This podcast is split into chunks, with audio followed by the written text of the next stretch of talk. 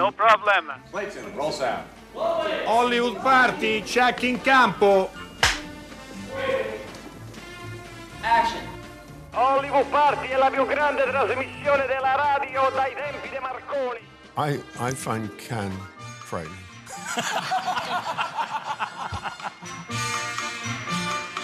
Buonasera e benvenuti a una nuova puntata di Hollywood Party.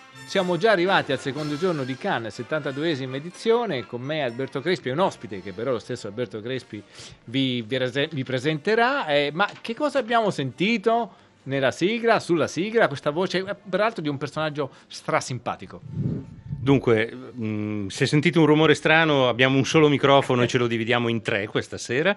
La voce era la voce di Bill Murray, protagonista del film di Jim Jarmusch che ha aperto il festival e di cui finalmente oggi parliamo a ragion veduta. Ehm, che se- si tratta di un film di zombie per cui hanno chiesto a lui, a Jim Jarmusch, a tutti gli attori quali sono le cose che vi fanno paura nel mondo di oggi.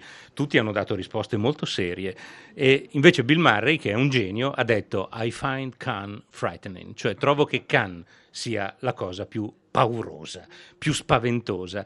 E su questo potremmo chi- subito chiedere un commento all'amministratore delegato di Rai Cinema, ehm, Paolo Del Brocco, che è qui con noi. È, è- spaventosa Khan. Buonasera. Sì, concordo. Spaventosa perché sicuramente è bello comunque stare in un ambiente sicuramente sulla Croisette quando c'è il sole, non, mi- pare il caso che quest'anno sia così, però è anche vero che c'è tanta pressione, tanto lavoro da fare, c'è il mondo del cinema tutto qui e quindi per cui chi lavora nel cinema fa spavento. Paolo Del Brocco, questa frase la metteremo sulla sigla insieme a quella di Bill Murray, eh, perché anche tu ci confermi che Khan è un po' spaventosa, ci fa davvero paura. Paolo Del Brocco è qui per parlarci di una cosa molto interessante che è stata presentata oggi all'Italian Pavilion qui a Cannes, che sta all'Hotel Majestic ed è un luogo anche quello un po' spaventoso, devo dire. Entri con questi raggi laser, queste, queste installazioni laser, sembra di attraversare Blade Runner, insomma, poi però lo, lo spazio come sempre è bello, ospitale e soprattutto fanno il caffè, che è una cosa qui a Cannes assolutamente preziosa. Tra poco parliamo di queste cose e di altro con Paolo Del Brocco, intanto ascoltiamo una canzoncina country che ci porta invece nell'atmosfera di Dead Don't Die, i, i- i morti non muoiono di Jim Jarmusch.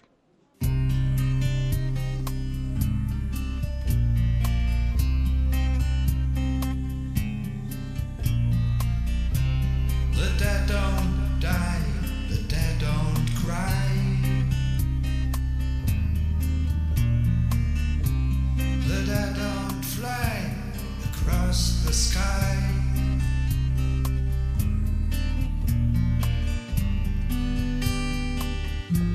There are no angels or no ghosts. Life is hard, why should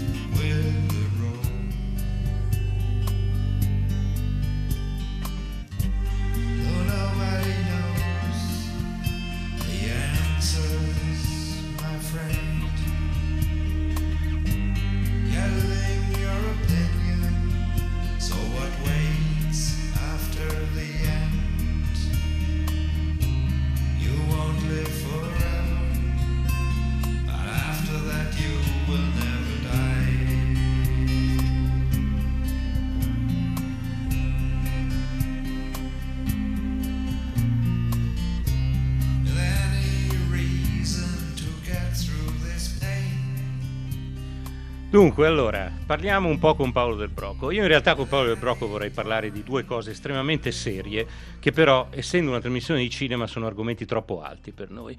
Vorrei parlare con Paolo Del Brocco della promozione in A del Lecce e dell'addio di Daniele De Rossi alla Roma.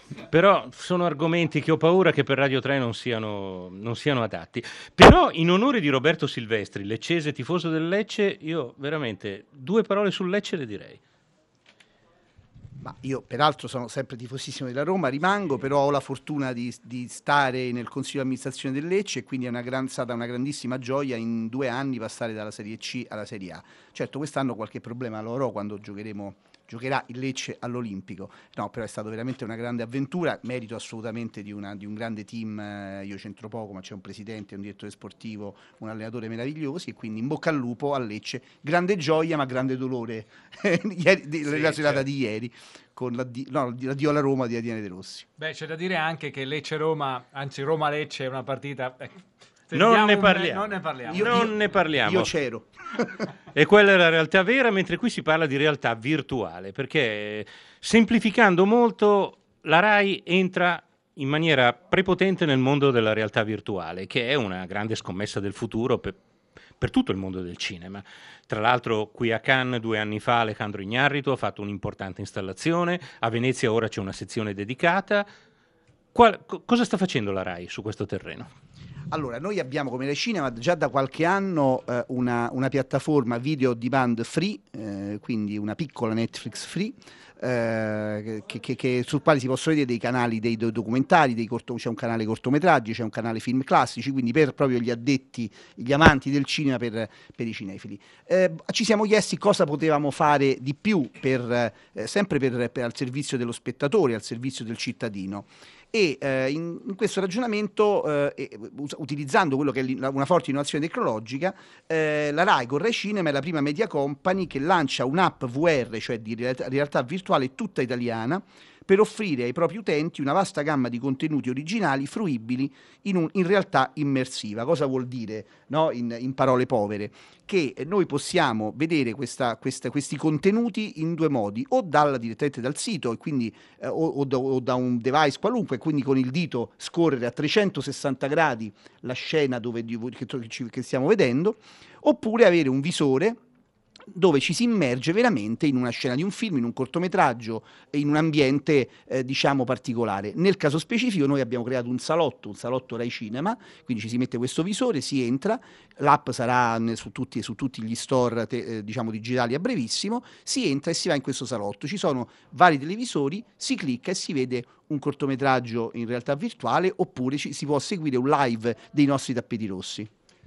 È importante che ecco, questa cosa sia spiegata a Cannes, perché Paolo Del Brocco, prima hai detto che mm, sei d'accordo con Bill Murray che Cannes fa un po' paura. È anche vero che Cannes è un po' il mondo del mondo virtuale, nel senso che comunque anche il cinema in sé è virtuale ed è una cosa questa che storicamente è sempre stata così sottolineata, nel senso che comunque anche qui inventiamo qualcosa che non c'è. Poi ovvio, come dicevi tu, c'è questa sorta di espansione dei sensi. Prima si diceva in 4D, in 5D, poi ci sono stati, c'è stato il famoso film con Divine eh, che in pratica ti davano all'ingresso del cinema eh, de- delle, delle pasticchine che tu in pratica le, le- le scartavi e emanavano degli odori, i, i fam- i famosi film in odorama. Qui però mi sembra che sia, stato fa- sia tato- stato fatto un passo ulteriore e soprattutto con una sorta di eh, bagaglio culturale, di background molto più importante.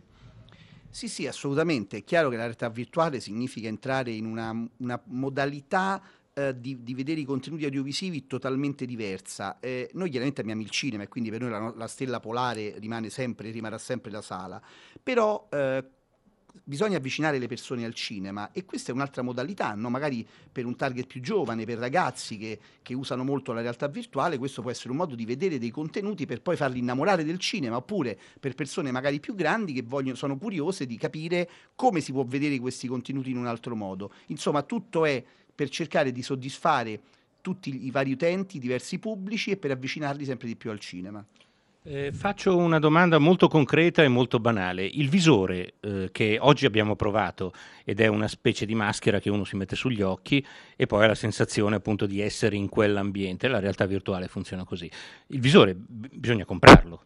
Eh, so- sono già in vendita o sono visori in qualche modo di serie, non so. eh. Il visore bisogna comprarlo naturalmente, ma chi usa la realtà virtuale o i giochi di realtà virtuale già lo sa e molti già, già ce l'hanno. Eh, sì, sì, chiaramente non, non ha dei costi elevatissimi sicuramente con l'innovazione tecnologica andrà, costeranno sempre meno come, eh, come- come tutto. Però la cosa bella è che qui in questa app già trovate, già si possono trovare dei contenuti. Ad esempio, lo scorso anno a Venezia abbiamo fatto il tappeto rosso del film di von Donnersmarck in, in realtà virtuale, abbiamo fatto anche una diretta Facebook eh, e eh, con addirittura 500.000 visioni in pochissimi minuti.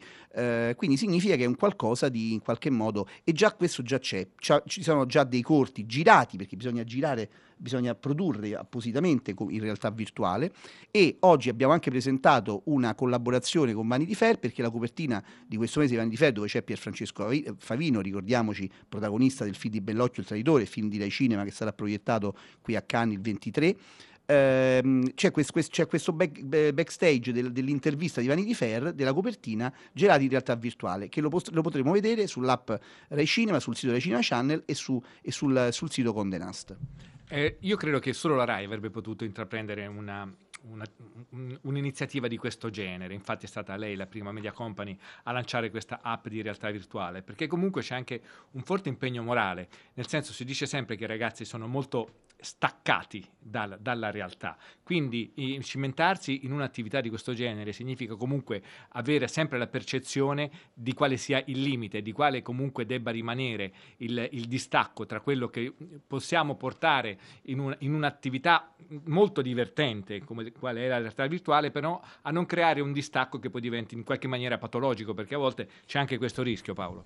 Assolutamente, infatti il primo progetto di produzione nostra eh, che, che nasce da un contest sarà un, un cortometraggio Happy Birthday eh, che proprio parla proprio di, di questo aspetto, cioè anche perché giustamente noi dobbiamo- abbiamo la responsabilità del servizio pubblico e quindi pur lanciando queste nuove tecnologie dobbiamo anche far capire il limite dell'uso di queste nuove tecnologie. Questo, e questo corto, che sarà girato a giugno, eh, peraltro con la, la protagonista sarà l'attrice e influencer Jenny Denucci, che oggi era con noi in conferenza stampa, una, giovana- una giovanissima di 18 anni, eh, servirà proprio a questo, a far capire i vantaggi, la bellezza della realtà virtuale, ma anche far capire no- ai giovani che non, non si deve assolutamente esagerare per non estraniarsi dal mondo.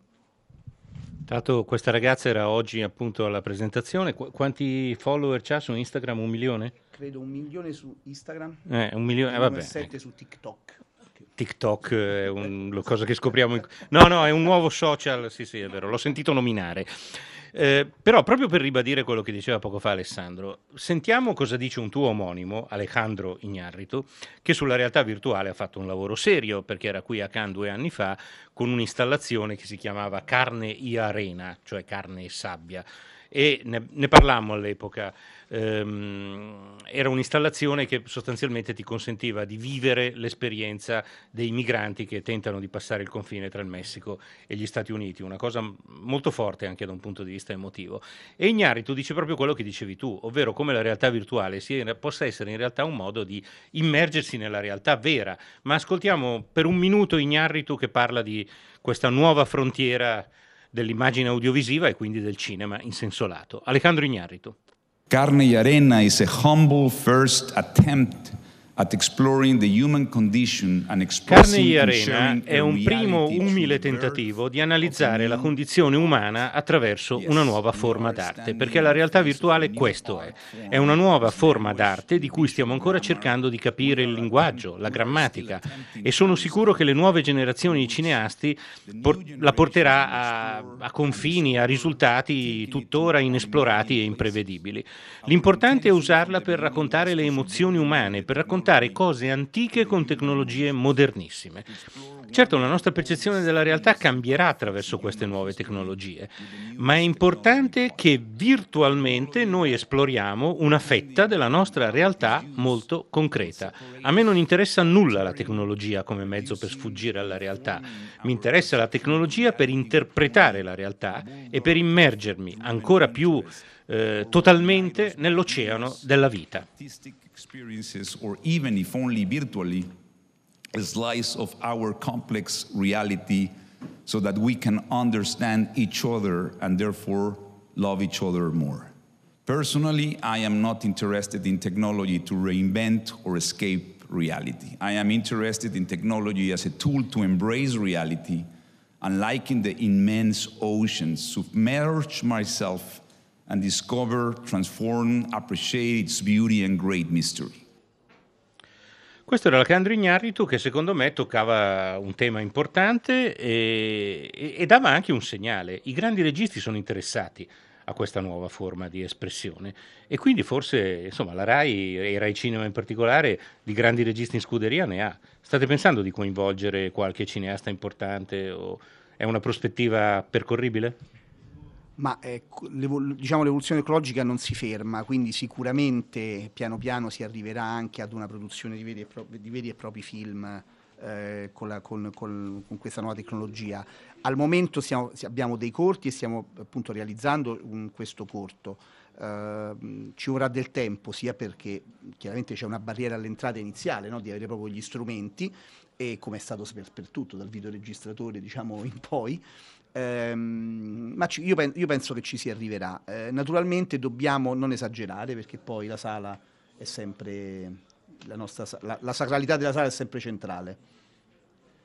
Beh, su, su questo, su questo non c'è dubbio, però comunque ecco il discorso che ce- facevamo prima di capire qual è il limite, è anche vero però che anche una poesia ti può portare verso il virtuale, comunque letto in una certa maniera è un valore aggiunto, poi come dicevi tu Paolo del Brocco è sempre poi l'uso che, che se ne fa. Eh, come si svilupperà adesso questo progetto?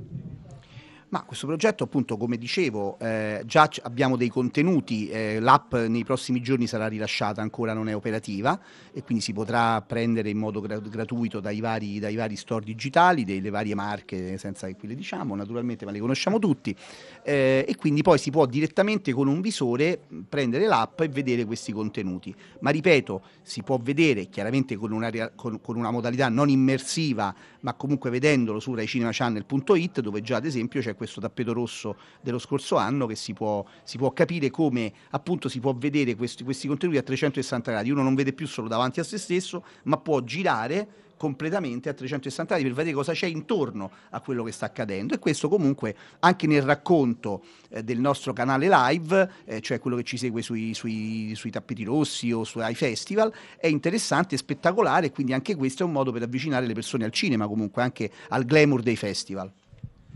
Sembra un discorso completamente diverso, ma mi viene in mente che sarebbe anche uno straordinario strumento per fare cronaca, per portare le persone all'interno dei fatti che stanno accadendo. Un telegiornale in realtà virtuale sarebbe una bomba, secondo me. Però vabbè, questo non c'entra niente con Rai Cinema, forse.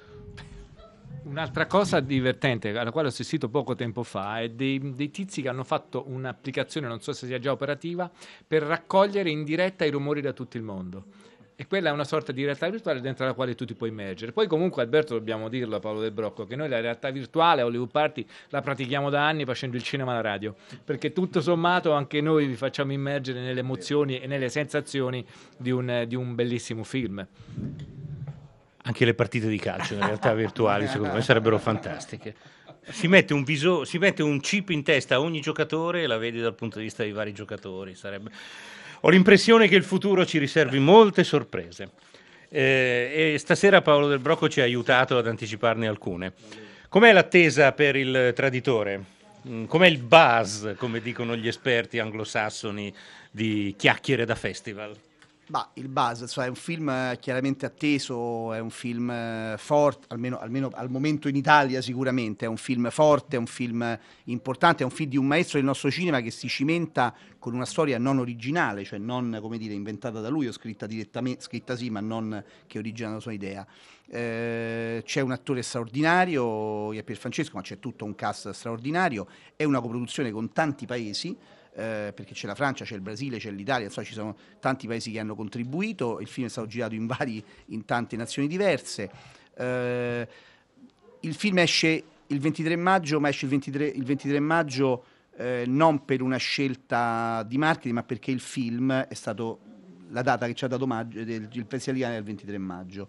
Oggi c'è stata qualche piccola eh, diciamo, discussione su questo. Perché ma è l'anniversario della sì, strage sì, di ma no- ma non è assolutamente, figurati se come Rai e Rai Cinema, dopo aver fatto centinaia di, cin- di film civili o di documentari contro, diciamo, contro, contro le mafie, contro le camorre, contro tutto, ci permettiamo di utilizzare una data così sacra, assolutamente.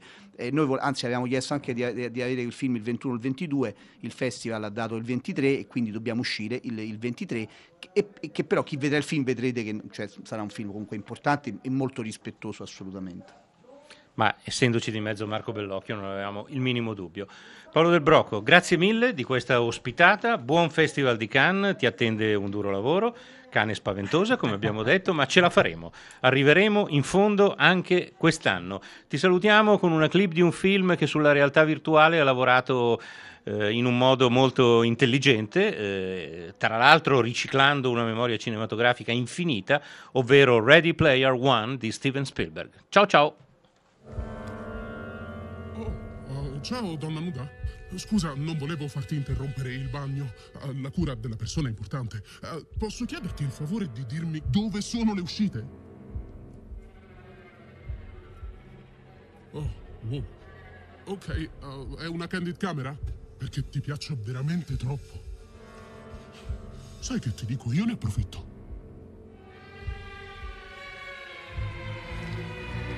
Scade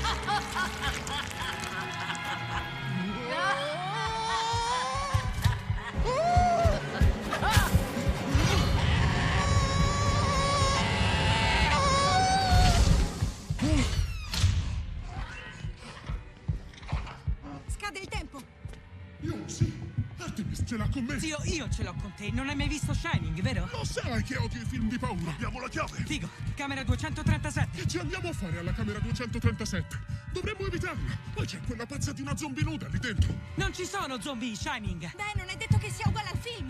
La chiave è Kira, sei tu che l'hai detto. Ehi, voi! Ho visto una foto di Kira. Cosa? Dove? È Kira. Sfuggi al passato. Il salto non fatto. Quello che più temeva non era Shining o qualche libro o un film. La sua più grande paura era baciare una ragazza.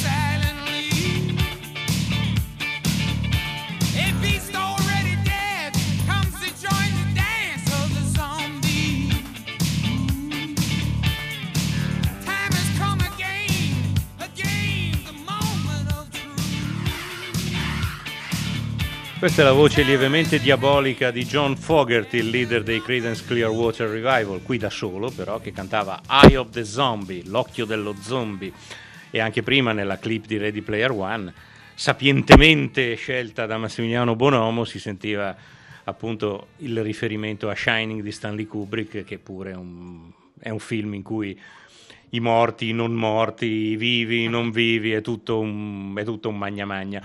Ehm, tra poco parliamo del film di Jim Jarmusch, ma prima un dovere che è anche un Sì, piacere. un dovere che è anche un piacere. Oggi avrebbe compiuto 30 anni Antonio eh, Megalizzi, eh, esattamente oggi, e la nostra radio lo ricorda.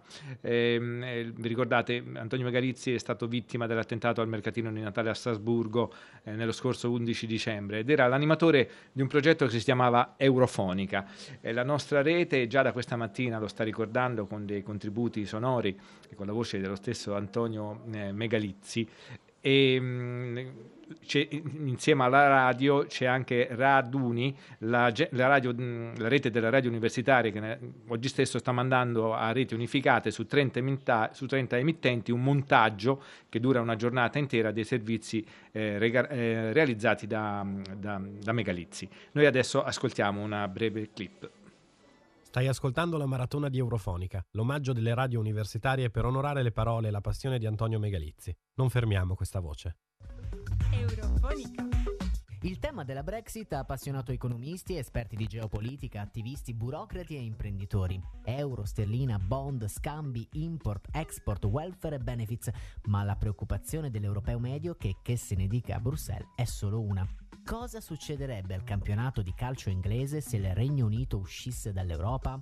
Allora andiamo a capire come cambierebbe il campionato inglese una volta fuori dall'UE. Tanto per cominciare, la politica britannica sui calciatori extracomunitari è alquanto severa. Un calciatore non europeo al momento per giocare in Regno Unito dovrebbe ottenere un permesso di lavoro.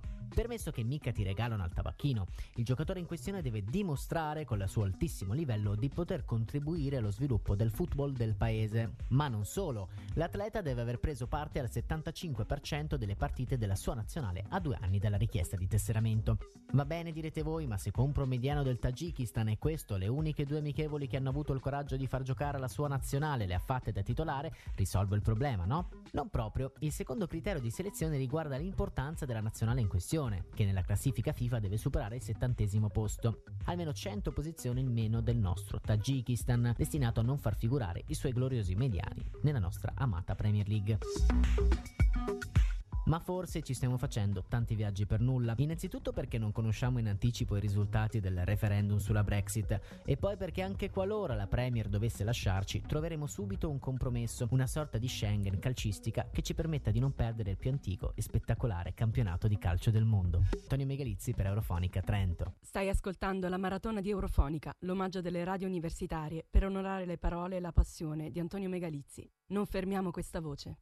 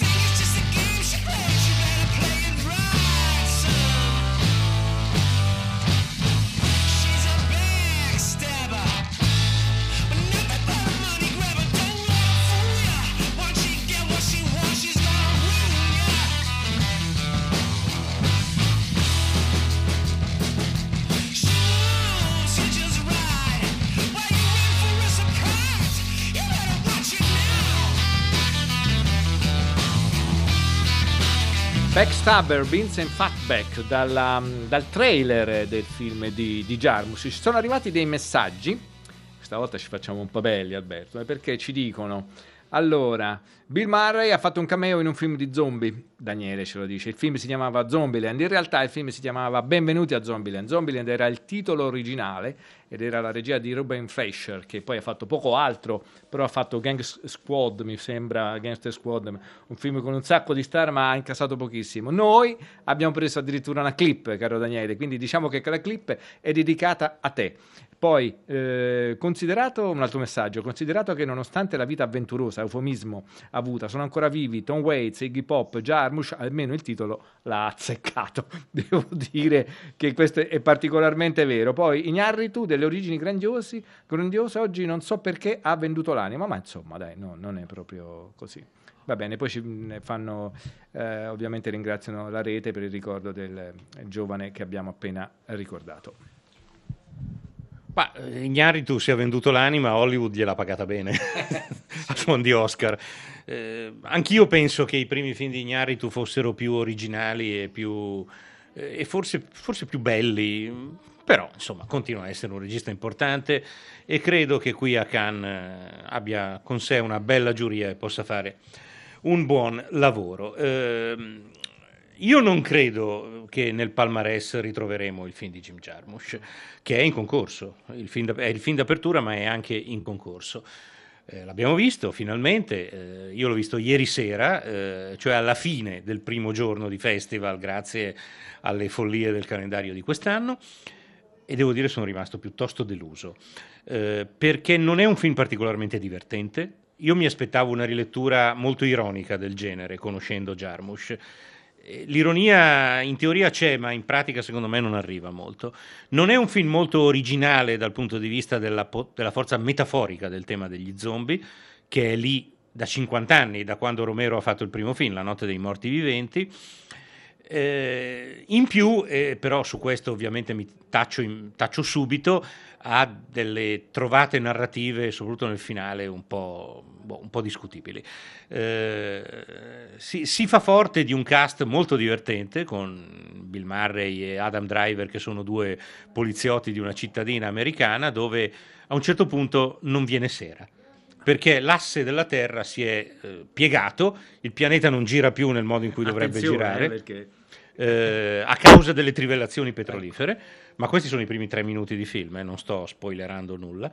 Eh, e a- in conseguenza di questa cosa, dalle tombe cominciano a emergere i morti. Il primo morto che esce da una tomba è Iggy Pop, che eh, non ha avuto bisogno di trucco per fare uno zombie perché. Mentre Tom Waits è una specie di eremita che vive nei boschi e delle- che osserva ciò che avviene in questa cittadina da lontano, e Tilda Swinton è un'impresaria di pompe funebri eh, che gira armata di katana, di scimitarra, eh, e si diverte a decapitare zombie uno dopo l'altro perché è l'unico modo appunto di tagliargli la testa e, e con ciò vi ho raccontato il primo quarto d'ora e forse l'ho fatta più divertente di quanto non sia. Eh, Beh, Jarmusch aveva già mh, fatto un altro film di genere con- proprio con Tilda Swinton, lì però c'erano di mezzo ehm, i, i vampiri. A me non era piaciuto nemmeno quello, eh, Io- mi io- assumo la responsabilità Ecco, di questo. Io questo, mh, dico la verità, dopo aver sentito Alberto ho preferito non andarla a vedere perché non volevo star male per tutto il festival, lo vedrò a festival terminato, ma immagino, temo che il genere non sia proprio nelle corde di, di Jarmusch. Sentiamo comunque come Jarmusch parla proprio dell'influenza di Giorgio Romero, perché chiunque fa un film di zombie deve, avere- deve vedersela con il fantasma di Giorgio Romero, che ha veramente codificato questo, questo sottogenere, possiamo definirlo un Sì, sottogenere, assolutamente. all'interno dell'horror gli zombie sono un sottogenere che ormai ha centinaia di titoli. In realtà gli zombie esistevano già prima di Romero, I Walked with a Zombie eh, di, di, Tourneur. di Jacques Tourneur, eh, insomma, però Romero è stato mh, epocale nel 68 con la notte dei morti viventi ed ecco come Jim Jarmusch racconta la sua come Romero e il genere in generale, scusate il bisticcio, lo ha influenzato. Oh boy, well, uh, certainly Night of the Living Dead was the first Romero film I saw, and since Oh ragazzi, eh, certo La notte dei morti viventi è il primo film di Romero che ho visto. Poi dopo i film di Romero li ho visti quasi tutti, direi. Da ragazzino mi piacevano molto gli horror della Universal, i mostri come Dracula, l'uomo lupo, eh, Dracula soprattutto, perché devo dire che amo più i vampiri degli zombie. Poi ci sono tanti registi horror anche contemporanei che mi piacciono. Mi piace Sam Raimi, mi piace John Carpenter, mi piacciono Mario Bava e Dario Argento. Ma eh, io poi come spettatore ho interessi molto vasti e l'horror non è nemmeno il genere in cui sono più esperto. Ne ho visti tanti. Eh, Romero è importante soprattutto perché ha cambiato l'idea stessa di eh, rappresentazione del mostro all'interno di un film. Quando tu vedevi Godzilla o Frankenstein, i mostri venivano dal di fuori di una struttura sociale consolidata, erano delle minacce esterne. Eh, gli zombie di Romero invece vengono da dentro, sono parte della società, è la società che ritorna dopo la morte e sono al tempo stesso anche vittime. E questa è la cosa forse più interessante che Romero ha fatto. Ha fatto degli zombie i mostri e le vittime al tempo stesso. In più mi piace molto una certa goffaggine nel suo modo di far cinema che è affascinante. Mi sembra che abbia usato i limiti eh, del genere e i su- suoi stessi limiti di regista per arricchire appunto l'horror e una e portarlo su una strada nuova. Um, and he did very interesting things w- with the films by using its own kind of awkwardness as part of, I don't know, the fabric of the film and how it affects us. So he used a lot of uh, limitations, obviously, as strengths in that film. So again, we had a lot of references to, to George Romero. Io direi che dopo la citazione del nostro ascoltatore, questo benvenuti a Zombieland, Sì. dobbiamo sentirlo assolutamente. Assolutamente, assolutamente sì, io ho solo un rimpianto per questo film, che hanno provato a fare una serie, ma hanno fatto il pilota e poi si sono fermati. Sentiamo, eh, le- ovviamente un- abbiamo scelto il pezzo in cui entra in scena, eh, ovviamente, Bill Murray. Sicura che è così fifone? Sì, un coniglietto dell'Ohio. Allora. Ci penso io. No!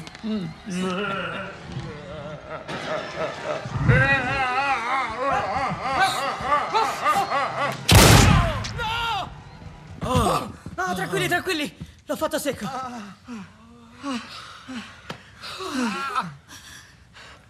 Così ringraziate per l'ospitalità voi dell'Ohio?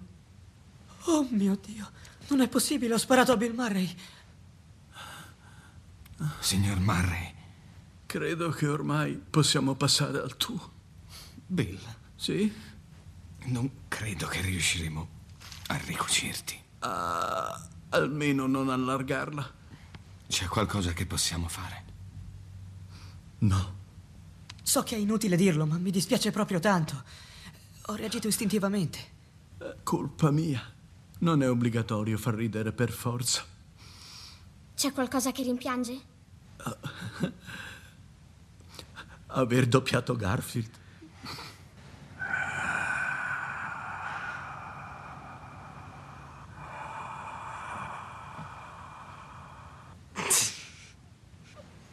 Scusate, lui mi fa sempre ridere.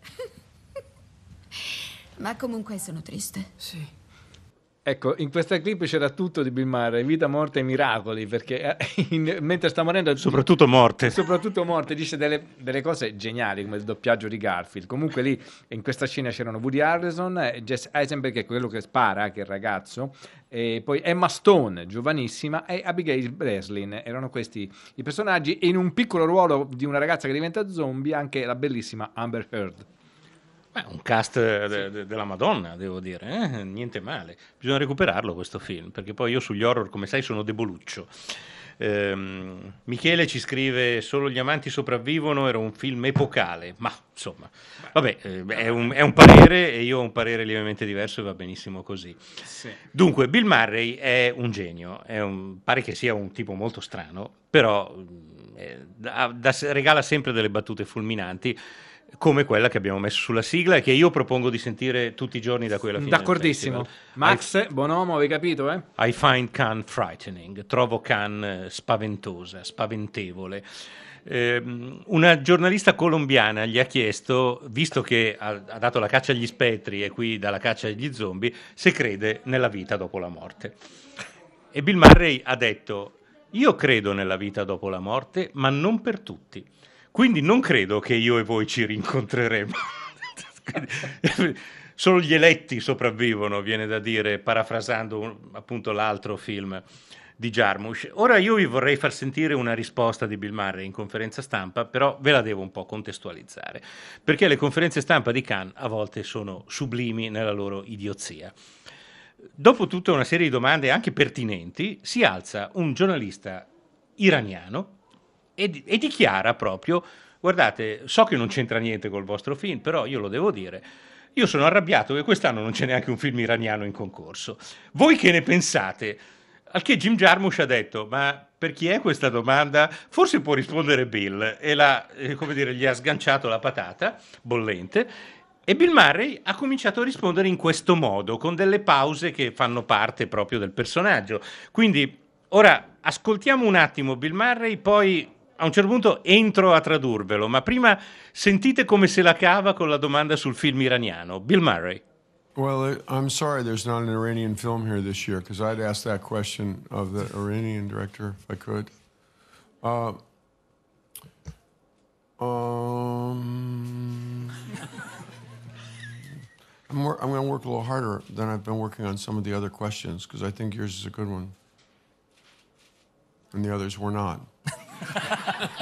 Uh, Ok, entriamo. think, uh, Comincia a dire: "Eh, Mi spiace molto che non ci sia nemmeno un film iraniano.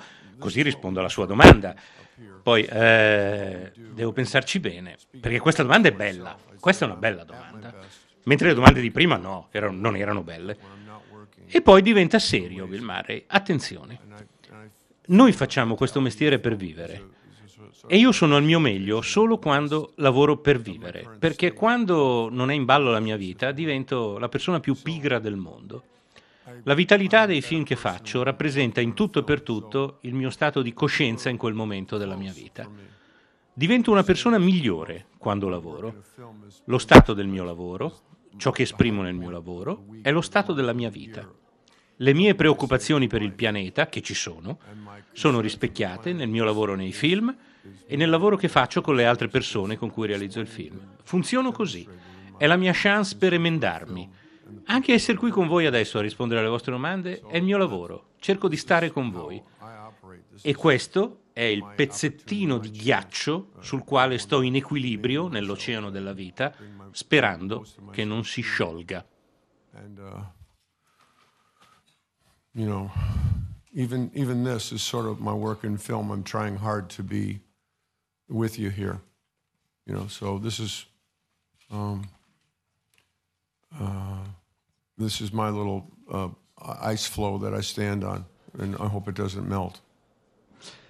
Allora, ci sono dei messaggi. eh, Partendo da una domanda idiota, eh, ha detto delle cose profonde. molto- eh, eh, appunto, lui è stato in grado di creare una realtà virtuale. Anche in- Sì, un po' è vero. E poi è vero. Allora, eh, messaggi che mh, sono un po', vanno in un po' contrasto l'uno con l'altro. Un messaggio dice: Posso venire al cinema con voi?